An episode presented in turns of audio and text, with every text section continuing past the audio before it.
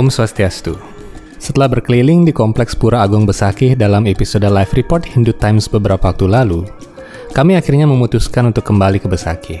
Yang membuat kami terperangah adalah kabar yang beredar bahwa salah satu pura kuno nan penting di kawasan Besakih telah dibongkar dan dipindahkan karena proyek lahan parkir besar. Pura itu bernama Pura Titi Gonggang yang sempat viral di jagat maya. Seperti apa sesungguhnya pura ini dalam kawasan suci Besakih? Mengapa pura ini didirikan di jalur sungai kuno dan apa petunjuk yang bisa kita ambil dari keberadaan pura ini?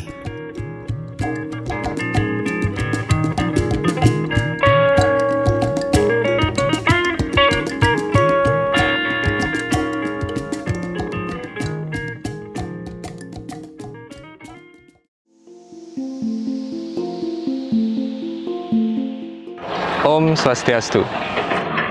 Proyek penataan kawasan suci Pura Besakih telah dimulai. Dan Sobat Hindu Time, sekarang di depan saya adalah uh, proyek yang setengah berlangsung. Dan di belakang saya adalah sebuah pura yang dalam tanda kutip uh, dipindahkan atau digusur dari tempatnya yang semula yang bernama Pura Titi Gonggang. Kita tidak tahu apakah nasib pura ini akan digusur selama-lamanya di tempat yang baru ini atau akan dikembalikan di tempat semula. Yang jelas dalam live report kali ini, kita akan menelusuri bahwa sesungguhnya keberadaan Pura Titi Gonggang di tempatnya semula tidak hanya terkait dari sisi spiritual, tapi juga dari sisi mitigasi bencana. Mari kita ikuti live report ini. Pura Titi Gonggang terletak di sisi jalan di jalur kanan menuju Pura Pesakih. Ada dua jalur menuju ke depan pura, yakni melalui jalur kiri yang berakhir di bagian sisi pura dan jalur kanan yang bermuara tepat di depan pura. Setelah banyak kabar simpang siur tentang penggusuran pura itu karena proyek lahan parkir, kami ingin menelusuri sebenarnya dan sekaligus ingin mencari jejak makna keberadaan pura itu bagi Besakih, Bali, dan dunia. Proyek penataan kawasan suci Pura Besakih telah dimulai pada pertengahan Agustus 2021 lalu. Proyek yang menelan biaya APBN sebesar 387 miliar rupiah ini bertujuan menata bangunan dan utilitas dalam rangka pelindungan kawasan Pura Agung Besakih. Bangunan dan fasilitas yang akan dibangun berupa lahan parkir dan gedung parkir bertingkat, basement dan penataan kios pedagang. Menurut pemerintah, proyek besar ini akan rampung pada akhir 2022 mendatang. Yang menjadi sorotan saat pembukaan proyek ini adalah adanya pemindahan atau relokasi salah satu pura tua di jalur menuju Pura Agung Besaki. Pura ini bernama Pura Titik Gonggang, yang lokasinya jika diamati sekilas memang tidak begitu strategis dan mencolok. Ukuran pura ini pun tidak besar, anda mungkin belum pernah datang ke pura ini. Apabila diamati, lokasi pura ini berada di tepi sungai Presipitasi kuno yang kemungkinan pernah dilalui oleh banjir lahar. Sungai Presipitasi adalah sungai non-permanen yang hanya muncul tatkala musim hujan. Ciri-cirinya adalah tumbuhnya hutan bambu dan tetumbuhan semak tinggi dengan batang berongga. Sungai Presipitasi ini membawa banyak material vulkanik dan lama-kelamaan mengendap menjadi endapan pasir dan sedimen. Jejak sungai presipitasi ini bisa terlihat jelas dari homogenitas tumbuhannya dan jalur lekukan batuan sedimen yang digerus oleh sungai tersebut.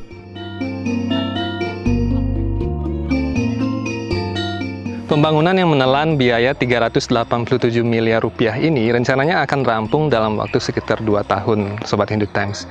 Jadi pembangunan ini akan terdiri atas uh, lahan parkir sebanyak uh, eh, 5 lantai, kemudian ada anjang sana juga, dan juga kios kios-kios yang akan dibangun dan ditata. Uh, namun Sobat Hindu Times, uh, mengapa kita akan melakukan live report ini kali ini? Karena ini adalah sebuah pewarisan budaya yang harus kita ketahui bersama. Apabila nantinya pura ini akan digusur atau dipindahkan sekitar 300 meter dari tempat semula, maka ada satu kepingan budaya yang hilang, yaitu budaya mitigasi bencana pada masa lampau. Nah, dalam live report kita kali ini, kita akan melihat kebudayaan di Bali, di kawasan-kawasan tertentu yang memiliki filsafat titi gonggang apa sesungguhnya makna filsafat ini dari segi mitigasi bencana dan juga dari segi geologi. Kita akan ikuti terus. Beruntung kami sempat berbincang melalui saluran telepon dengan Bendesa Besakih. Beliau menjawab keingintahuan kami mengenai bagaimana masa depan Pura Titik Gonggang. Jawaban beliau sekaligus menjadi penampik dari banyak isu yang beredar mengenai status pura ini setelah direlokasi. Berikut pemaparan beliau kaitannya penyataan pelindungan kawasan Pura Agung Besaki ini, nah, gitu.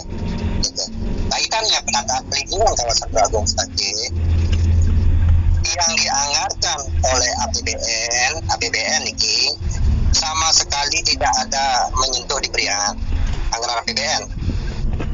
Dulu. Halo? Nggih, nggih. Halo? Nggih. Ampun. Ampun, ampun. Eh, tidak menyentuh daripada Prian kalau memakai anggaran APBN. Itu satu. Pelindungan kawasan Sake bukan perlindungan itu eh, tidak salah hanya bukan perlindungan pelindungan kawasan Bragung Sake tidak menyentuh periangan APBN. Nggih. Kalau ring gonggang, kaitan ring titi gonggang, ini ke titiang matur, Nggih. karena kawasannya tidak tersentuh daripada anggaran APBN, gonggang itu murni pakai anggaran APBD. Nggih.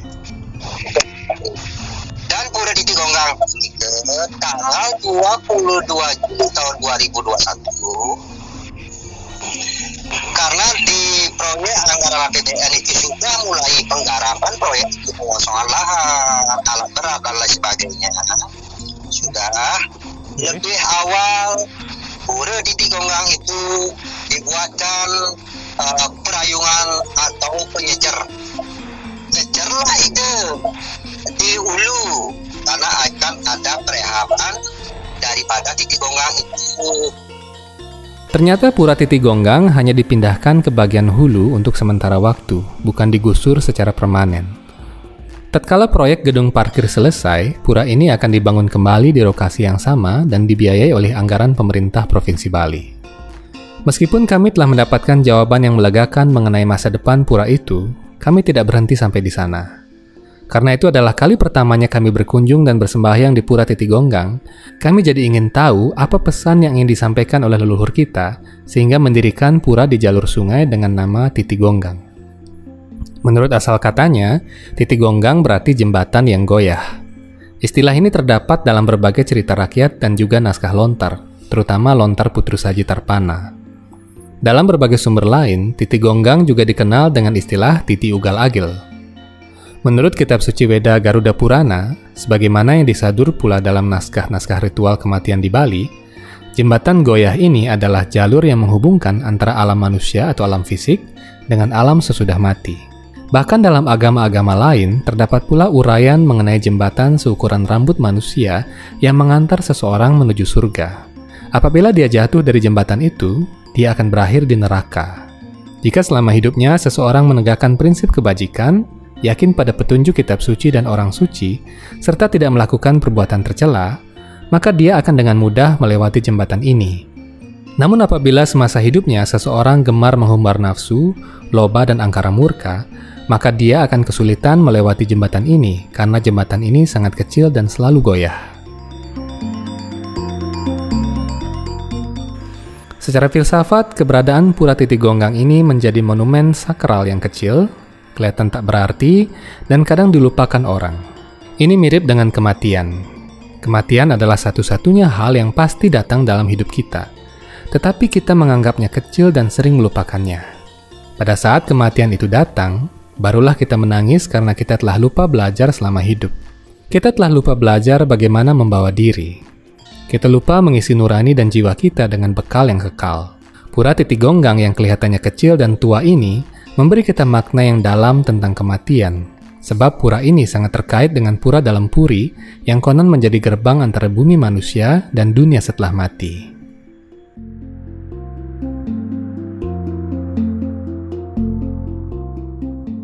Selama hidup kita sering lupa bahwa hidup kita sementara.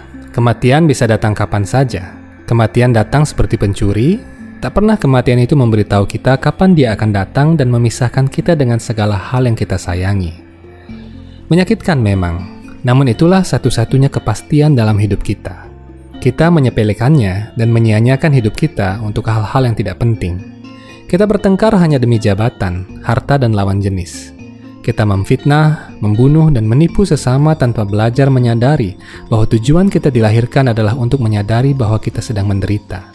Sekaya apa pun Anda, sepandai apa pun Anda, atau setinggi apa pun posisi Anda, kematian akan memisahkan Anda dengan semua itu.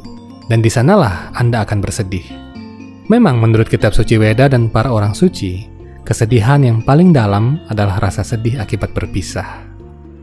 Karena itulah sebuah titi atau jembatan adalah lambang betapa rapuhnya hidup kita di dunia yang fana ini. Kita mengejar banyak hal di dunia ini namun kita lupa belajar agar bersiap menghadapi perpisahan yang paling akhir. Tatkala tiba waktunya kita melewati titik ugal agil, yang adalah pemisah antara hidup dan hidup sesudah mati, siapkah kita?